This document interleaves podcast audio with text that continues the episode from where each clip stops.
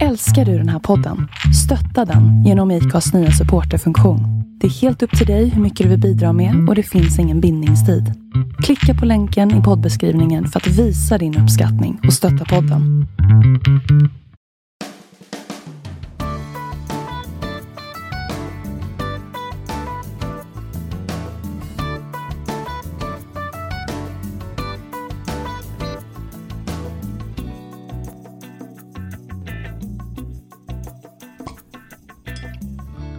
Hej! Varmt välkomna tillbaka till del nummer två utav det här avsnittet med ingen mindre än Johan Iller.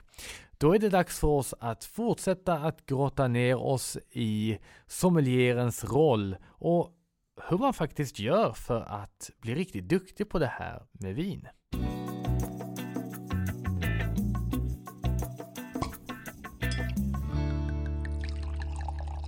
Men du, jag tänker vi ska komma tillbaka lite grann till, vi pratade också om hur man blir riktigt duktig som, som sommelier och det här med att komma ihåg producenter. Då pratar vi liksom om att um, vad heter det, att mer kunskap märks kan man säga liksom. Att ju mer jag provar och desto ju mer, mer jag läser på till exempel. Sånt. Men, men det finns ju så enormt mycket duktiga producenter Liksom. Och vissa eh, producenter kanske man inte vet är jätteduktiga. Man, man ser bara på tillfälliga sortimentet till exempel. Oj, nu dök det in eh, någon producent och så kostar flaskan, inte vet jag, nu hittar jag på 900 kronor eller 600 så här. Hur, hur håller man koll? Hur vet man vilka producenter som är de här lilla extra och hur hittar man den informationen? Tänker jag. Jag tror att det får börja ganska långt innan det där egentligen med att mm. man, man hittar en region eller ett område som man brinner lite extra för. Mm. För man kan, ingen kan lära sig allt på en gång eller att man ska börja fäkta och börja börja för brett. Utan jag tror verkligen på att börja smalt. Mm. Och du började ju med champagne. Jag började med champagne. Ja. Gjorde Och uh, var väldigt, väldigt inne i det som sagt tills jag kände att kan jag det ganska bra. Ja. Och då börjar jag titta på nästa ställe, nästa område. Och, och det är egentligen så det breddas, att när man känner sig bekväm, man är mm. aldrig färdiglärd, men när man känner sig bekväm i ett område så kommer dessutom ha bättre förståelse såklart för det området. Men det är också lättare att gå vidare till nästa område. Ja. Och bygga vidare på det sättet sådär. Just det. Sen är det alltid svårt med nya producenter och det är Det handlar om att få prova mycket som det här vinet vi ska prova lite senare till mm. exempel som jag tog med. Det är, en, det är en sånt klassiskt exempel. Jag, jag hade inte provat han. Jag var ganska sen på det faktiskt. Jag hade mm. hört mycket om han. Men jag hade inte provat det förrän förra året i november. Jaha. När vi besökte han. Ja. Och, men vi återkommer till det som sagt. Men det är viktigt att vara lyhörd. Lyssna mycket, prova mycket. När du är på resor så bästa med att man kommer ner till Bonn så går man in på La Colombier och nu börjar man ju vara ja. så mycket som man, ja man känner alltid någon och ja. snackar med Guillaume i baren och det är, ja men det är kul. Ja. Och så sitter man och snackar med de unga sommeliererna i, i Bonn mm. som åker runt och provar där nere hela tiden och hör Det måste dem. ju vara häftigt ja, liksom. det, och så hör man från dem då att men, den här producenten, nu har sonen tagit över, har drivit mm. de här i antal år, har ändrat det här, det här börjar bli bra. Ja. Eller testa det här, eller åk dit. Och, och det är inte alltid allt som är bra, men majoriteten av det är väldigt, väldigt bra. Ja. Och det är sådana du inte skulle hitta om du skulle vara kvar i Sverige eller om man ja, inte skulle resa eller om man inte förde diskussionen om det heller. Mm. För mycket handlar väl också att våga, våga för att börja på det, våga vara nyfiken som vi pratade lite om mm. och våga fråga. Ställa den här extra frågan. Vad är skillnaden på den här och den här till exempel när man sitter på.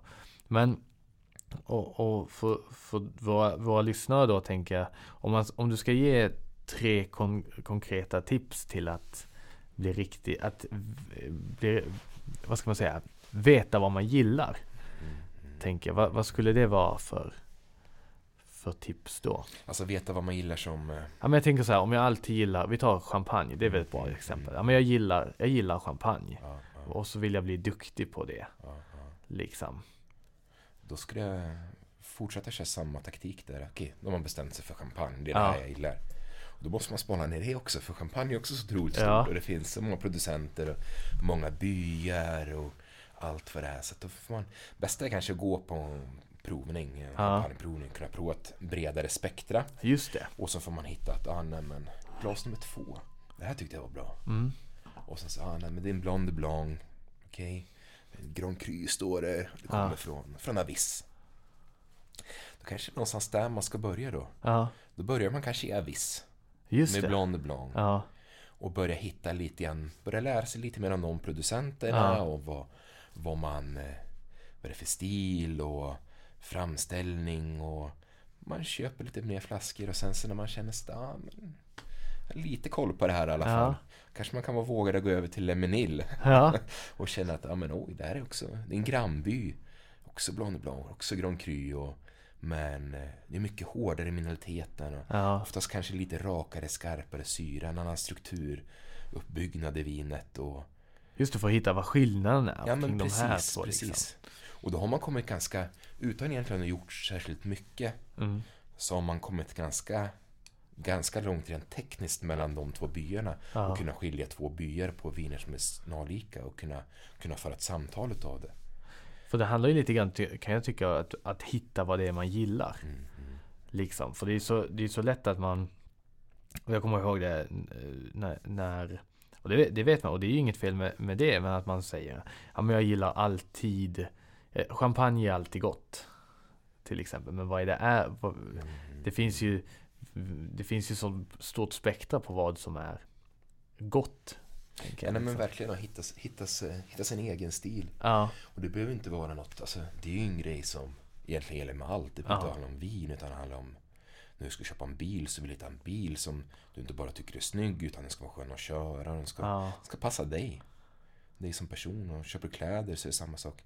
Det är precis samma sak med vin egentligen. Att man vill man vill hitta en känsla, någonting man tycker om och någonting man kan Ja men någonting man står för, något man blir glad av. ja, Nu menar jag inte ett rus utan en, en känsla. ja. Det är, det är viktigt. Ja, för jag tycker det är, det är därför jag ville ta upp det med dig också. Just för, för det, ibland så kan det vara det svåra att veta hur ska jag börja, börja med att hitta vad det är jag, jag gillar. Men att gå på en provning är ju ett fantastiskt bra sätt. Mm, mm, mm. Eh, tänker jag. Eller väl bestämma sig för ett område. För det är som du säger, det, det är så otroligt brett och man kan göra på så enormt många olika sätt Ja, i, i vinvärlden liksom. Det är ju, och det kan vara vissa saker man får göra på ett ställe får man inte göra på ett annat ställe. Det finns ju massa Nej, lagar och regler liksom. Alltså och att hitta vad, vad är det som gör att jag gillar just den här det här vinet är ju eller den här typen av druvan just från det här området Mm, mm. kan vara det som är skillnaden. Och jag tror att den här känslan till en region, om vi stannar tillbaka med champagne, Mm. att den är väldigt viktig att ha för det fortsatta intresset och det, för att ha drivet och vilja, vilja pusha det, utan man, man tänker på det. Jag kommer fortfarande ihåg min första resa till, till, eh, till Champagne. Mhm. Då bilade vi ner, det var jag eh, och sen bland annat han som eh, jag berättade om förut som vi beställde hem champagne tillsammans med. Ja. Och en superbra vän och sen var det min, min dåvarande flickvän. Så vi bilade ner till Champagne och jag var liksom eld och låg. Ja. Det, här är, det här är ju toppen, äntligen. Så jag levde upp, jag var nästan lite nervös också. Så här. Vad händer om Ja. bara, kommer alla vara arroganta nu? Jag kommer Ja. tycka att det är skittråkigt. Och det är inte alls så, inte så romantiserat som jag byggt upp det sådär. Men jag hade bokat rum på en champagneproducent faktiskt i Mhm. Kraman som heter Erik Isell. Eh, där har ganska dålig champagneproducent. Mhm. Men, Ja. men eh, hans fru, ganska liten, hans fru har eh, tre rum Ja. i, i vineriet eller i, i huset och som hon hyr ut som bed and breakfast. Jaha. Så då hyrde vi två av de rummen då. Ja. Det kostar ingenting. Jag tror de fortfarande har samma pris. Jaha. Alltså typ så här 45 euro för en, Oj. för en natt. Och det är fina rum. Ja. Det är en gemensam, gemensamt vardagsrum kan man säga utanför. Där de dukar upp frukosten och så har de en uteplats. Och det här är på höjden i Cremon så då har man utsikt. Ser man utsikten ner mot, eh, mot eh, Auger och mot Ja. Avis och mot ja, hela Grand Cru-bältet som fortsätter neråt. Så det är en fantastiskt fin utsikt. Och då hade de sina champagneflaskor i, i kylen där inne då. Ja, Då var de inte etiketterade utan man skrev med en vit tuschpenna. just Vad det. det var med någon konstig, kort, eh, konstig kort, eh, förkortning. Och så stod det priset. Så det kunde stå deras billigaste tror jag kostade 15 euro och sånt Ja. där. Och deras prestige då med lite ålder var typ så här 28 euro eller Ja. 25 euro. Det var, det var inga pengar. Nej. Men som jag sa, det var inte Det var inte de bästa champagnen, inte någonstans. Det var Hade man inte varit där och då, där och då, så var det gott. Ja, Det var gott. Hade man inte varit där, utan man suttit här hemma och provat i en källare så kanske man till och med hade sträckt sig och sett att det var mediokert. ja, Men det gav en känsla. Och man fick ett... Jag skulle lätt kunna åka tillbaka dit igen. vad häftigt alltså. så, men så härligt också för då var vi runt och provade på dagarna, Ja. hade styrt upp och det är viktigt att planera och ha uppstyrda besök och, och ha det inte Boka åka ner tid, dit. Ja liksom. men precis, och inte åka ner dit och vara spontan utan man provar, kanske boka via en svenska importören och nu är det lättare kanske som sommelier och framförallt om man har i ryggen och komma Mm. in på ställen men, men ge inte upp om man får några nej utan planera, gör en bra planering åker runt, provar vin och just på det stället då, då köpte vi vin. Ja. Vi stannade till i lite vinbutiker i Epernay och vi köpte champagne och vi och sen på kvällarna så kom vi tillbaka och så köpte man sig lite skärk. Sitter man där på uteplatsen, ser hur lyset eh, Ja, tänder ner mäktigt i, alltså. i de här byarna. Då, druvorna precis framför balkongen. Ja. Det är ju Grand Cru-druvor. Det var... Det är ju hur mäktigt som Och helst. så sitter man där och har en jäkligt god känsla och... Ja men, det är den känslan. Har man, hittar man den känslan, Ja, den viljan, den, den glädjen, då är det också lättare sen att läsa och fortsätta att driva det hela. ja.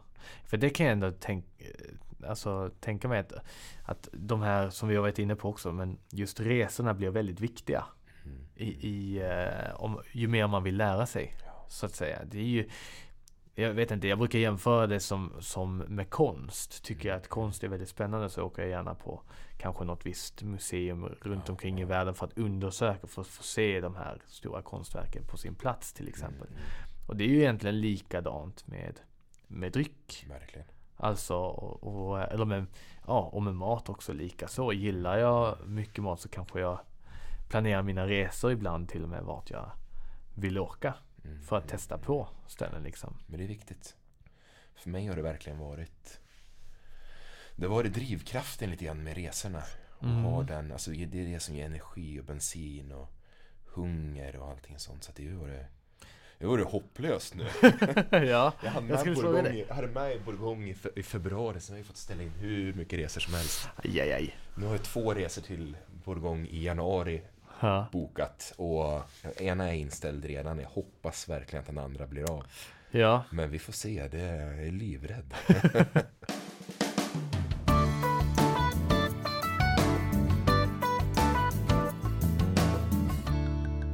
ja, för det skulle jag också komma in på liksom. Om, för att du känner aldrig att du tröttnar på det här med vin eller Nej, de bitarna. så.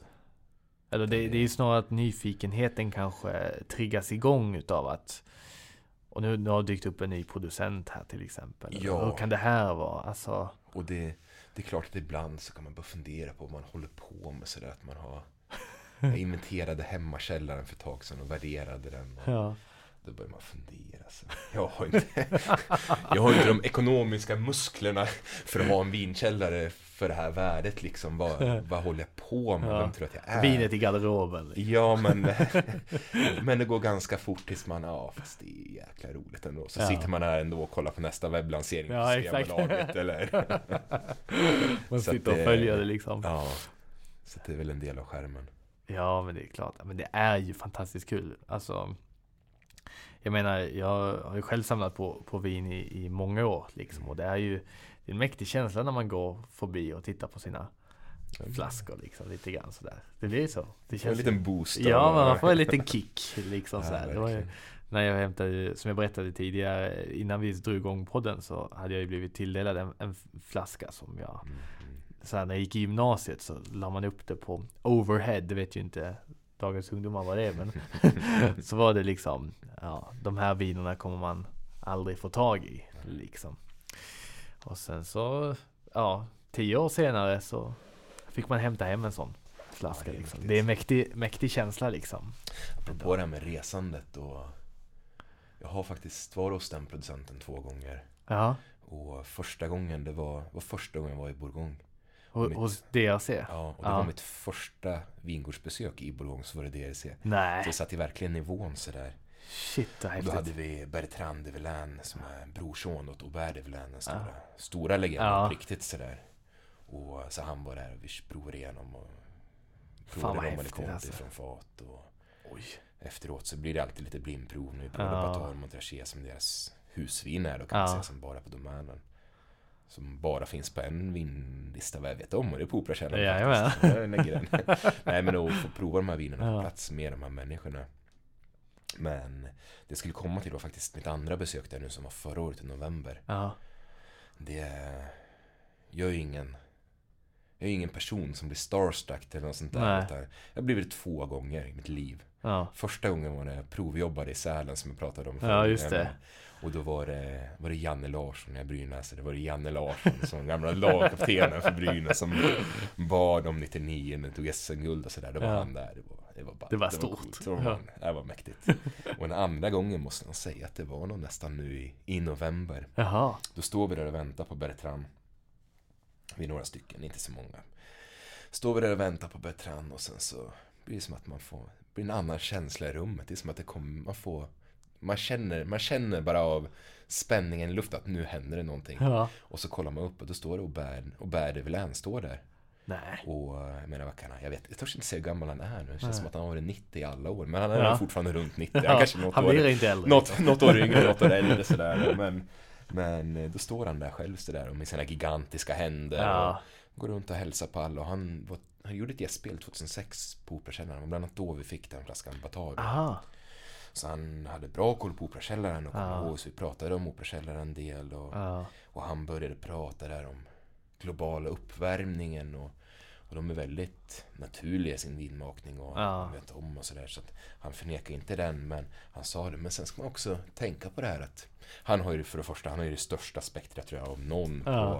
på årgångar och kännedom vad gäller framförallt Bourgogne då framförallt. Men sa nej men det här är inte, det är inte första gången nu att det har varit så varmt två år på raken som 2018, 2019 utan Nej.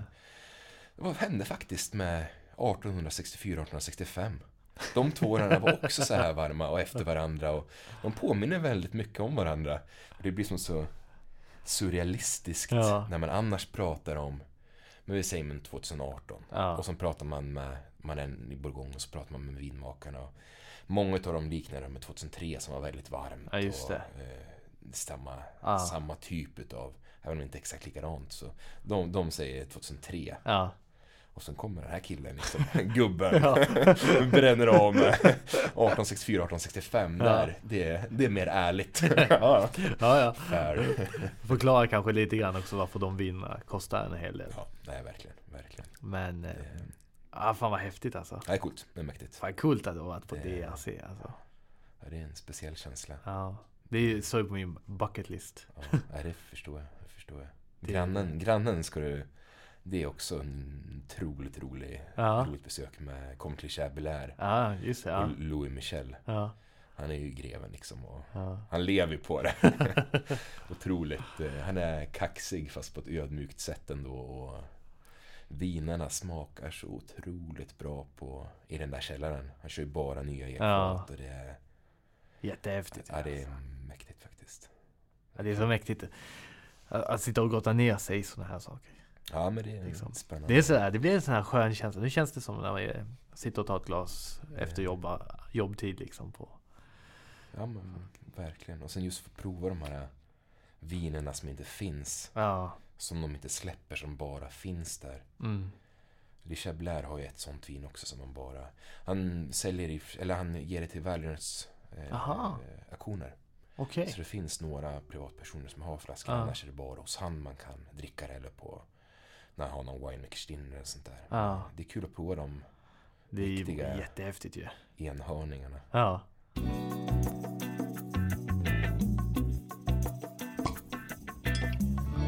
Ja, kul ju. Vi ska snart komma, komma in och, ehm, för, eh, på att vi själva ska prova vin också. Men jag tänkte innan vi, vi går, går vidare så, så eh, en sak som, som, vi, som jag läste i en intervju om dig från 2012. Spännande. Spännande, ja. Eh, så, så säger du att eh, Eh, och det, det, var också faktiskt en annan intervju som jag hittade med dig från just eh, Livets Goda när du hade mm. fått utnämningen. Att uh, du tycker att det är värt att unna sig själv. Ja men det har alltid varit en, ja. en stark förespråkare för. Ja just det, för det, det där tycker jag är, ju, är väldigt spännande. Jag tycker ju också eh, det. Jag, jag har ju inga bekymmer med att, att unna mig lite extra. Eh, men men hur, hur, hur tänker du kring det? Alltså vad är det som gör att det är värt att öppna en flarra för sig själv till exempel? Eller? Alltså, det viktiga är väl egentligen att man dricker den flaskan eller det vinet mm. när man är som mest sugen på att dricka den flaskan eller det vinet. Ja. Inte att man bestämmer att på nyårsafton ska jag dricka det här eller när jag fyller år ska jag dricka det här. Eller, alltså det är ingenting som säger att när du fyller när du fyller 50 ja. att du ska vara sugen på att dricka DRC till exempel. Nej. Du kanske är sugen på bärs eller på ja. ja. men vad som helst. Ja. Och den dagen kanske det är godare med en öl då för att du är sugen på en öl. Ja. Jämfört med den DRCn som du lagt mycket pengar och mycket lagring och mycket tid på. Ja. Så att jag tror först och främst att det är viktigt att hitta ögonblicket. Sen gillar jag ju att ha det ögonblicket själv med vinet. Mm. Och faktiskt gärna dricka en flaska själv. Mm. Följa den över tiden från att man öppnar den tills att man tar de sista klunkarna. Mm. Och se på hur det förändras. Och det är väl egentligen det bästa sättet att verkligen förstå ett vin. Ja. Jag är lite trött på det här när man har det är många som tycker man har provat ett vin, druckit ett vin och de har haft en centiliter i ett provningsglas. Ja. Du får en känsla av vinet, absolut. Mm. Och du har rent fysiskt provat vinet för att ha smakat på det. Ja. Men du har inte gett vinet den respekten. Eller sen är det många anledningar till det. Att man oftast att man har sålt vinet på krogen ja. och, att man, och det är tacksamt att kunna prova. Men, men jag tycker inte att man har provat vinet och ännu mindre druckit vinet. Det är viktigt att dricka vin för att förstå vin också. Inte, ja. bara, inte bara små, små, små små sippar sådär.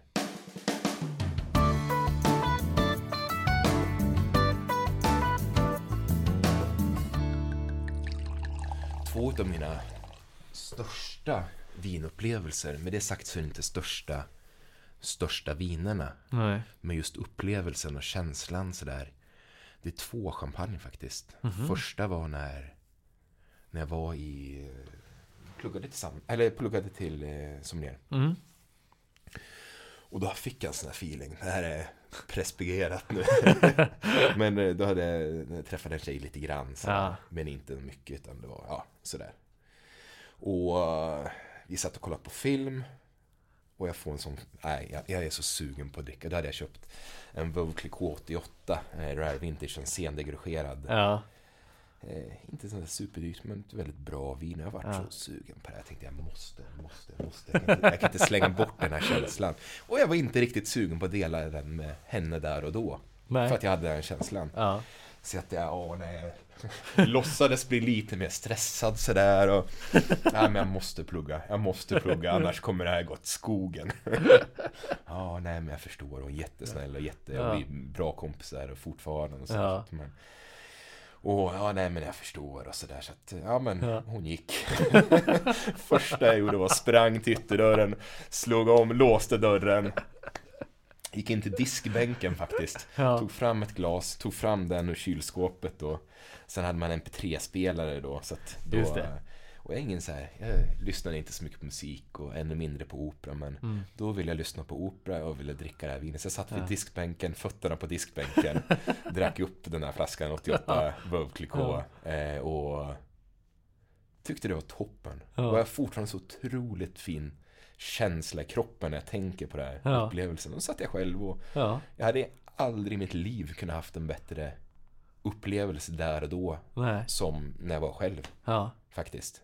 Det var mycket mer fokus på drycken, mycket mer. Ja. Och sen andra gången.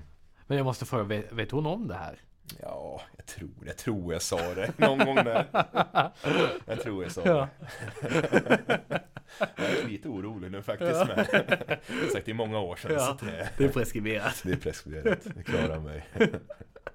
Det är dock väldigt kul bortförklaring att jag ska Du skulle ju plugga Ja men det, var, det, det kändes det liksom. legitimt och något man ja. kan applicera och förstå sådär ja. Andra gången med champagne där Det är eh, Då eh, var jag på Operakällaren Det var i januari så det var stängt, det var mörkt mm. Jag som norrlänning gillar riktig vinter Jag tycker det är helt hemskt när det är åtta månader höst ja. och det bara är regn och det är slask och det är mörkt och det är deprimerande och det var en sån här dag då allting var deprimerande. Ja. Min flickvän då hon, hon jobbade och jag var hemma och jag tänkte vad ska jag göra? Jag bara drev dag hela dagen. Vid klockan halv sju på kvällen så tänkte jag, ja, men jag måste ju ta en dusch åtminstone. Jag kan inte, kan inte hålla på så här. Inte hållbart. Så jag går in i duschen och sen kommer jag ut och sen så får jag säga nej. Jag är så jäkla sugen på att dricka Salon. Ja. Och då hade jag, hade jag två 83 Så att jag tog en 83 Jag har kollat mycket på Tottenham. Jag ja, på just det. ja. också. Och då var det, ironiskt nog, så var det mot Stoke borta. Och Oj. det är så här, ja men det är en, det är sån här klyscha att, ja nej men, kan Messi göra det mot Stoke, ett regnigt Stoke borta liksom. Ja. Och det var verkligen ett regnigt Stoke. Ja. Och matchen var skit. Ja. Men jag satt där och jag drack min Salon 83 och tyckte det var fantastiskt. och jag var fortfarande inte mer sugen efter druckit den. Så jag tog en initial från Celos efteråt också. så när Malin kom hem då undrade jag vad, vad är det som händer liksom. Sitter här och t-shirt kalsonger typ. Och, druckit Salon 83 och initial från Celos. Men det var också så här jag ska inte säga att det var en riktigt lika stark upplevelse som eh, med Vov 88 men, men nästan. Ja. Och det är just att fånga de ögonblicken när man verkligen är sugen på det vinet. För ja. det är viktigt.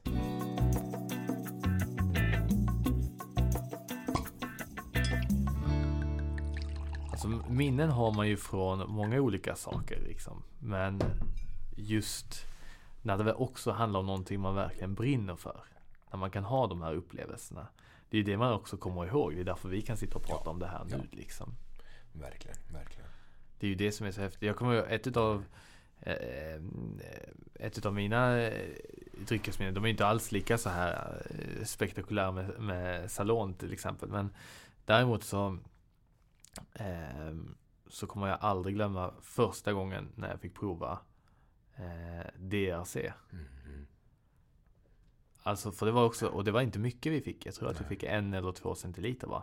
Men just det här, för det var ju återigen det här. Det här ska man inte kunna få prova som vanlig människa. Liksom.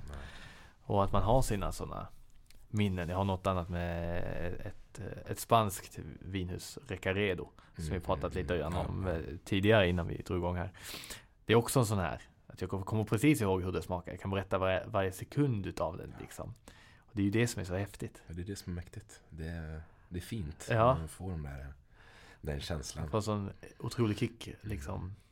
Nej, jättehäftigt. Jag tänker att vi ska ta och eftersom vi nu har varit inne och pratat så pass mycket om, om vin så ska vi ta och prova vin. Mm, mm. Tänker jag.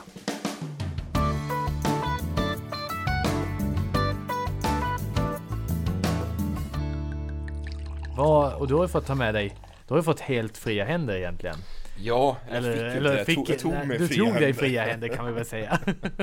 jag fick, eh, jag sa det, frågade om jag kunde ta med ett eget vin.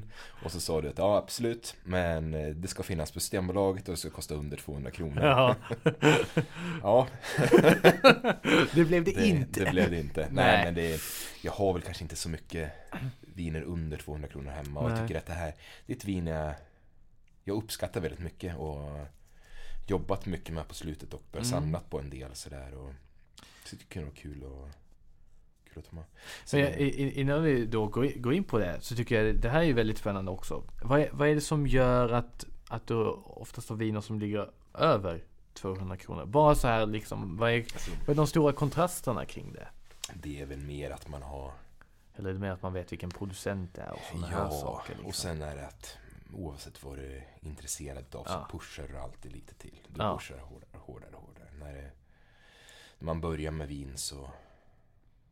Och det finns absolut superbra viner för under 200 kronor. Det är inte det, men när man jobbar med vin, man dricker vin och man lever vin hela Ja. tiden så blir det att man pushar upp hela tiden den lägsta smärtgränsen.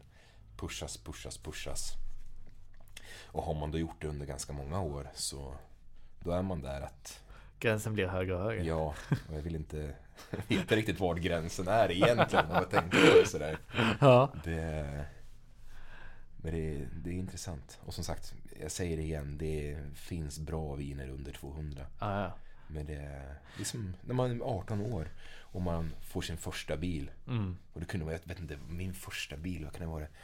Jag tror det var en 940 eller något sånt där. Då Ja. tyckte man, "Ah, det här är ju toppen. Vilken jäkla bil. ja. Här är det drag. Ja men exakt, det här är ju kalas. Ja. Och sen så köpte man nästa bil och tänkte, men oj, Ja. det här, nu, Nu. nu händer det. så att det är samma sak där, man pushar ju, man byter referensramar lite grann och sådär. Så att det är nog därför som Ja. inte har... Men det handlar väl också, tänker jag, lite grann om eh, om, vilken, om man vet vad man köper. Mm. Kan jag, kan jag eh, tycka lite grann. Ja. I alla fall. Om man nu får, får tycka. Så om jag, om jag vet vad det är jag förmodligen får. När jag lägger de här pengarna. Så kanske det är också ett säkrare kort. För det kan jag också, det vet jag ju själv att. Om jag ska lägga en, en större summa pengar så vill jag gärna veta vad det är jag får. Mm, mm, Liksom. Och då kommer ju in det här med kunskap och, mm, och sådana mm, saker. Ja, det var bara en liten parentes. men det- jag tänkte var... Be- be- befogat ändå. Ja. Men det är ju, där för några somrar sedan, det här är några år sedan i och för sig, då hade jag Pierre Cesare Lange Nebbiolo som husvin. Mm, Det är fantastiskt bra vin för en relativt billig peng sådär. Och, ja, och dricker jag gärna fortfarande sådär. Och, men husvinet nu, det är ju Conferon eh, nu i St. George 10, Le Ja. Eh, som jag köpt upp ett gäng utav. Och jag provar jobba lite grann sådär att jag köper upp ett, ett vin för att ha ett gäng flaskor utav som jag kan dricka hemma mm, när man är sugen på det. Mycket Bourgogne Blanc från Saucé bland annat som jag köpt på mig genom åren. Ja. Som, som är så lite slit och slängvin fast som är väldigt, väldigt, väldigt bra om man vet Ja. vad man får. Och det är kul att följa dem över år också. Gärna köpa en ja, men minst 18 flaskor i alla fall. Så, Ja. så att man verkligen kan, kan ha det ett tag och, och följa det. Och, Men det har väl, jag tänker också att det handlar om att att eh, det är väl som att äta mat liksom. Mm. Alltså jag äter ju hellre något jag verkligen tycker är väldigt gott.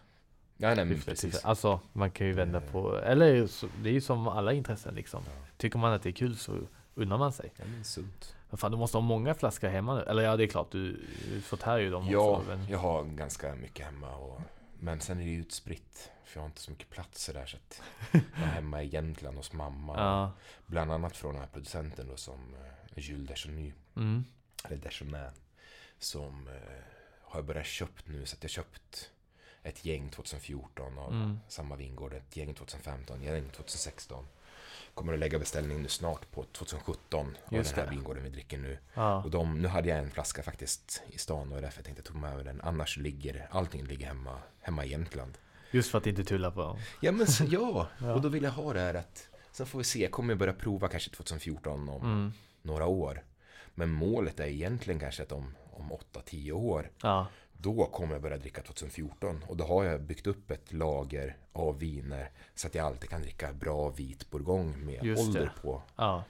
utan att bli ruinerad och veta Ja. att det är bra och sådär. Så att, Ja, för det, det är ju ofta så liksom att eh, ibland kanske det är bra att köpa dem direkt när de kommer ut liksom och så får de ligga till sig något år. ja, för de, det- eh, de blir kanske bättre med åren också. ja, absolut, absolut. Liksom, Det beror såklart på vad man köper och, Såklart. och smak och tycke. Men, men eh, vet man vad man gillar och vad, vilken producent man ska köpa där så kommer det bli, kommer det bli bra. Då blir det bra Det blir liksom. bra.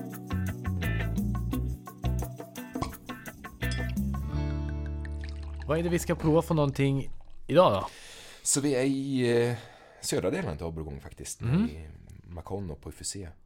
Hos en producent som heter Jules Deschonay. Ja. Och han, ha, eller han heter inte det, utan han heter Fabien Dupré. Mhm. Och jobbade under många år med DRC som vi pratade om. Han Ja. jobbade med Rue, Perromenot och Onant bland annat. Mm. Och skötte distributionen till länder där de inte har en importör. Ja, just det. Så att han var importör i alla länder som inte har en importör för de här vinerna då.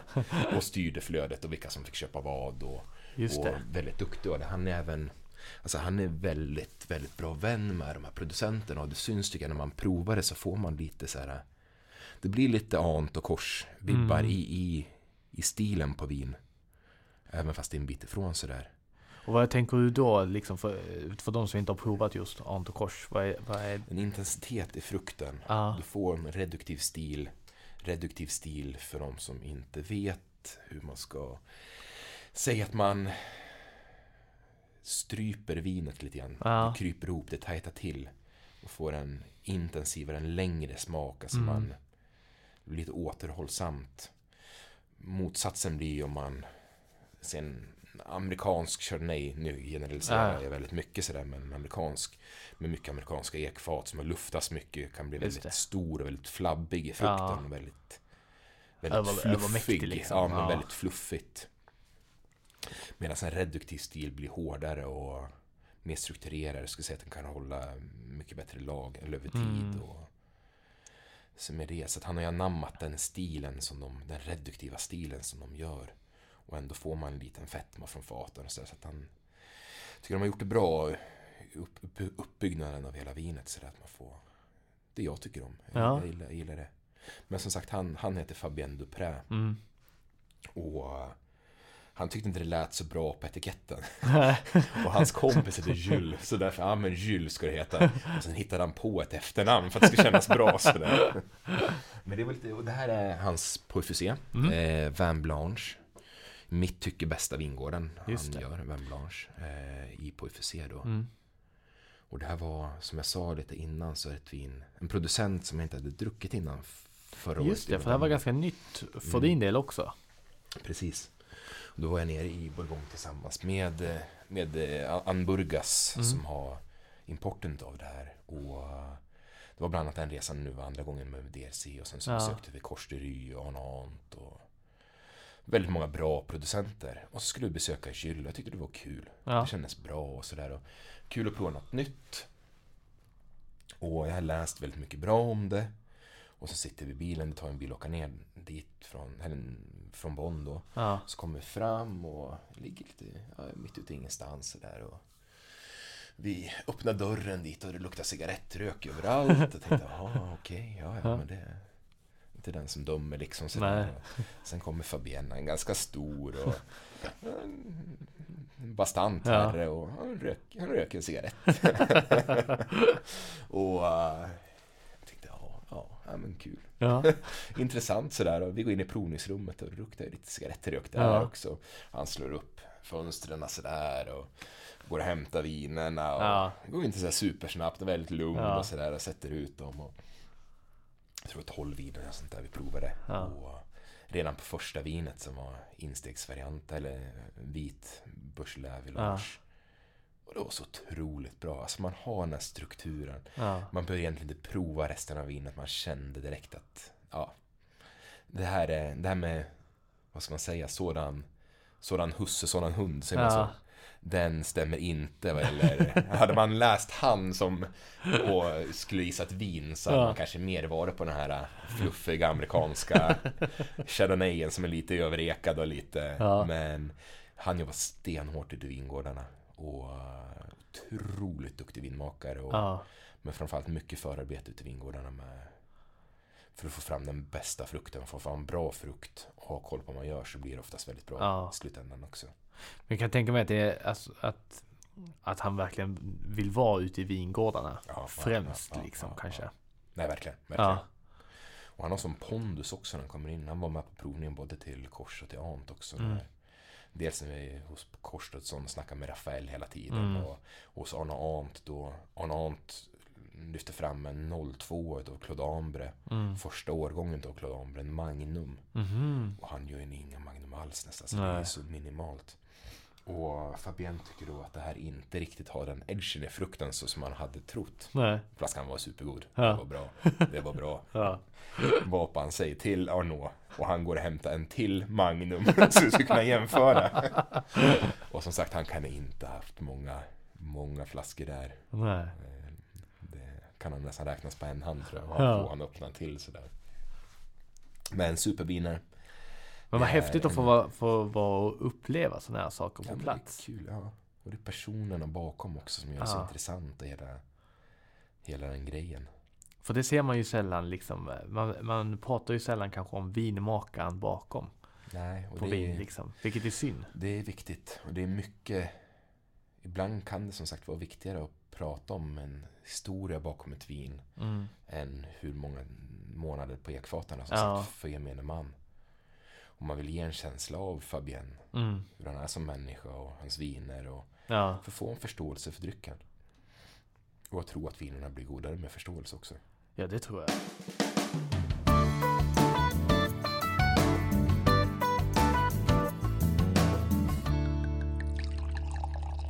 Alltså, ska vi prova? Tycker jag. Ja. Tycker jag.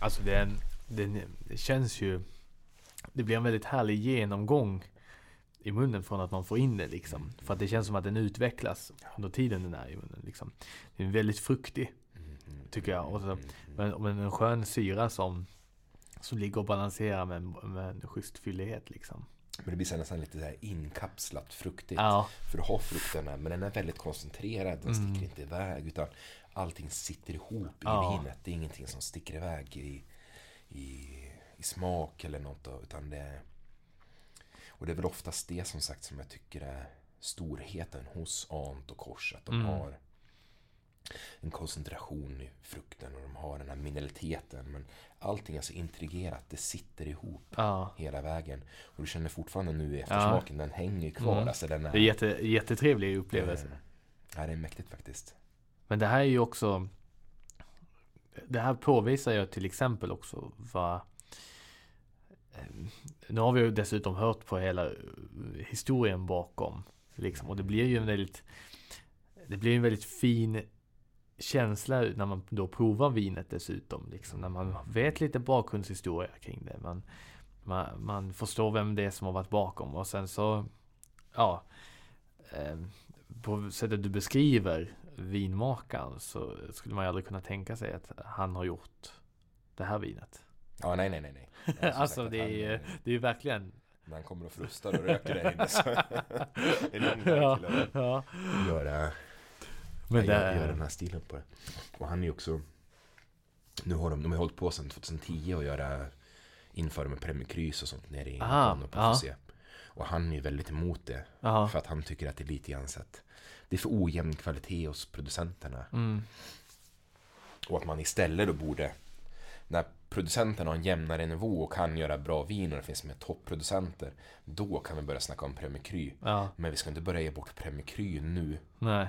Och det är fortfarande samma viner Ja. Då ska vi börja höja upp dem och skriva upp dem och allting sånt Så att han var väldigt tydlig på det Även fast han har som sagt Han tjänar ju förmodligen pengar på att det blir Premier Cru och sånt där Och det kommer ju bli det nu Ja. Men väldigt rak och ärlig Mm. hans syn på det hela Väldigt, väldigt stolt kan jag gissa på. Ja, ja, verkligen, alltså verkligen. verkligen, bakom, bakom sitt vin. Och jag menar, Verkligen det är otroligt vad, vad länge det sitter kvar i munnen. Ja, det, Det är jättehäftigt. den, ger sig inte. Nej, det, det här gillar jag som fan. Det här var, ja, det var riktigt, riktigt, riktigt häftigt. Det är 2016 i året, jag vet inte om jag sa det förut. Just det. så de var lite mer förskonade nere Ja. i, i Macon och på FUC för att man var uppe i, runt om i Bonn, Cotigny och Just det. Cottebonne. Just med, just med frosten som var då. Mm. Med Chambol till exempel som tappade Många producenter tappade upp till 75% utav hela, hela sin skörd, hela sin Mhm. omsättning på grund av den tidiga frosten som kom. Ja, Och då är det ju att frosten lägger sig som en hinna på druvorna. ja, Och sen går solen upp och det är inte själva kylan som förstör druvorna utan det är när solen kommer upp och bränner hål Just på det. druvorna. Så det blir som ett förstoringsglas. Ja. Så, så, att, så det var trist Ja. faktiskt. Men eh, den här var ju helt otrolig. Och för de som inte vet så, vilken druva är det vi provar? Chardonnay. Chardonnay, ja, tänker jag. För det är ju ofta man får koppla, kopplar eh, Chablis till Chardonnay bara, tänker när man Ja, tänker nej, men Bourgogne precis. liksom. Jag tycker det är viktigt för... Ja, nej, verkligen. verkligen. Att få med sig liksom. Och sen är det ju faktiskt så att i Bourgogne får man ju även använda sig av Alagoté som Ja, den mer ursprungliga druvan i området. mm. Men det här var eh, helt fantastiskt vin. Ja, men det är gott. Det är stort. Ja. Jag gillar det. det är Vilken tur att du hade den här hemma så du kunde ta med dig och så vi kunde testa. under 200. Nej, lugna dig. Ja, precis. Du, Och det kan jag kanske säga också. Ja. Du vill ju att det ska finnas på Systembolaget. Det här Ja. finns inte på Systembolaget. just det. Men de har lillebrorsan till det här vinet. Poiloche, Poiloche. finns Mm. på Systembolaget. Eh, och där kostar det 400. Men Just det är superbra. Ja, det låter verkligen... och vi delade även på vår, eh, vår Insta, Instagram, SNA Wine and Tastings. Så ligger den där samtidigt som vi Mm, mm. har lagt upp det här avsnittet, Ja, tänker jag. det Perfekt. Det är superbra. Ja.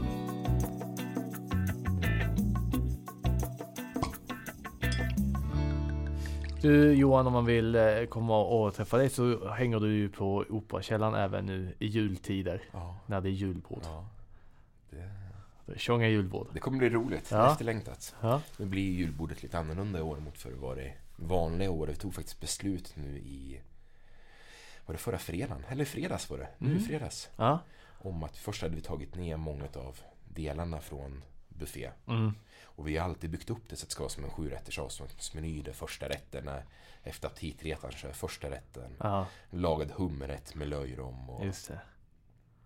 Men så att det var väldigt viktigt för oss i alla år att bygga upp det mer som en var närmare våran vanligare produkt än ett vanligt julbord där det egentligen bara handlar om att äta så mycket köttbullar det bara Ja, går och precis. blanda, blanda Blanda allt på en och vilt, samma liksom. tallrik. Ja. Men precis. Så nu i år så blir allting serverat vid bordet. Antingen som bordsbuffé eller vi kommer lä- eh, lägga för vid bordet eller så det ska bli, Häftigt ju. ja men det ska bli magiskt roligt. Ja. Och även med dryckerna när vi har gjort upplägget som vi gjort förut så ska man säga att under julbordet så är det i alla fall 75% kanske som tar vinpaket. Och där är ju en dryck till varje rätt. Sen har vi ett litet mindre och sen har vi ett Grand Cru-paket Ja. också. Och det ger lite mera till, till hela upplevelsen. Det blir ju sin helhet. Så att men säga. Liksom. precis. Lite Det, mer. är- Men är det öppet eh, nu redan så man kan boka plats? Ja, På det är ju mestadels fullbokat redan. Ja. Det är lite luncher på vardagar som finns. Kanske finns någon enstaka dag kvällstid. Men Ja. annars är det... Vi öppnar upp bokningarna varje år i augusti. Så det gäller att vara... Det gäller att vara på plats. det snabb. då, då vet man Det det till nästa år. Ja, ja, liksom ja verkligen. verkligen. Bara sätta påminnelse i telefonen redan nu. Du Johan, jättekul att du ville ta dig tiden och att du ville komma hit och, och gästa vår podd. Så hoppas jag att det blir fler tillfällen. Jag hoppas jag. Det hoppas jag. Får vi ses på glas. Det får, absolut att vi gör. Nej, tack så mycket. Tack för att du kom. Tack.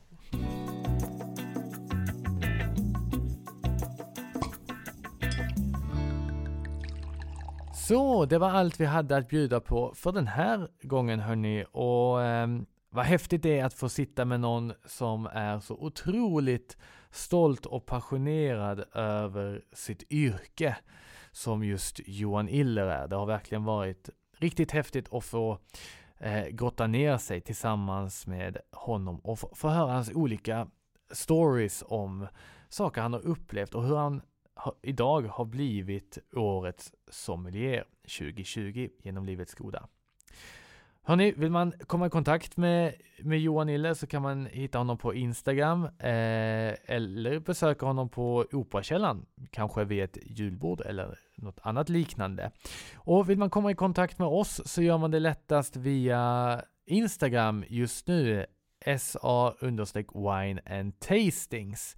Och där gäller det att hålla utkik för snart släpper vi nya roliga nyheter därigenom också. Så hoppas jag att vi ses här snart igen i ett nytt avsnitt utav podcasten Tycker om drycker. Tills dess, ha det så gott. Hej!